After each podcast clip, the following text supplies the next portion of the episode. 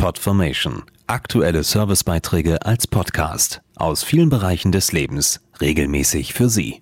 Heute Service und Tipps. Endlich ist der Sommer da und das bedeutet für viele wieder mehr Sport und Bewegung im Freien an der frischen Luft.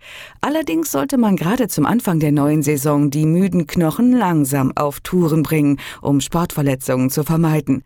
Wir wollten einmal von Ihnen wissen, mit welchem Sport Sie sich jetzt fit für den Sommer machen. Am liebsten spiele ich im Sommer Fußball. Beachvolleyball. Ich gehe am liebsten schwimmen. Ja, Inlineskaten. Fahrradfahren und Rudern. Fußball auf jeden Fall. Federball spielen. Rugby. Bei welchem Sport auch immer, damit es nicht zu Verletzungen kommt, ist eins absolut entscheidend. Aufwärmen. Dazu der Sportmediziner Dr. Wolfgang Grebe. In der Tat kann das richtige Aufwärmen der Muskeln helfen, Sportverletzungen zu vermeiden. Das Herz-Kreislauf-System passt sich dadurch der Belastung an, das Blut wird neu verteilt und die Körpertemperatur steigt auf etwa 38,5 bis 39 Grad an. Das ist die optimale Temperatur für sportliche Aktivitäten. Trotzdem lassen sich Prellungen oder Verstauchungen nicht immer verhindern.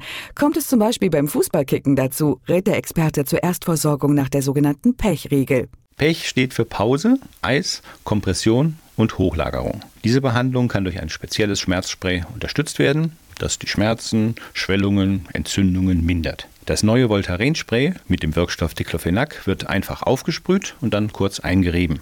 So dringt es schnell zum Schmerz vor. Übrigens, nicht nur wegen der Fußball-WM ist es diesen Sommer die beliebteste Outdoor-Sportart. Gemeinsames Kicken auf der grünen Wiese oder am Strand mit Freunden. Bitte dabei nicht vergessen, immer erst aufwärmen.